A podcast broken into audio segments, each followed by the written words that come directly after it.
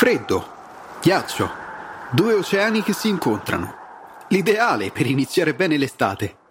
Il 21 giugno del 1940 iniziava la prima traversata riuscita da ovest a est del passaggio a nord-ovest. Wake up! Wake up! La tua sveglia quotidiana. Una storia, un avvenimento per farti iniziare la giornata con il piede giusto. Wake up! Ma di cosa si tratta? È una rotta navale che collega Atlantico e Pacifico passando attraverso il mar glaciale artico, nell'arcipelago settentrionale canadese.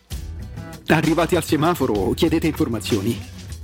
Oggi sembra uno sforzo inutile voler navigare in mezzo ai ghiacci per raggiungere l'Oriente, ma fino a metà del XX secolo quella rotta così complicata avrebbe permesso di risparmiare ben 4.000 km di viaggio.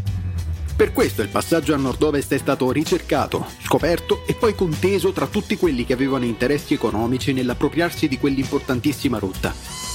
Nel 1940 il canadese Larsen riuscì a navigare da ovest a est attraversando i ghiacci artici in appena 28 mesi.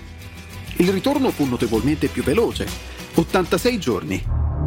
Oggi, a causa del riscaldamento globale, il passaggio è più agevole. Non che sia una buona notizia, però. La frase del giorno.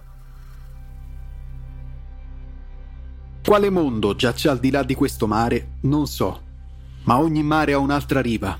E arriverò. Cesare Pavese. Il consiglio del giorno.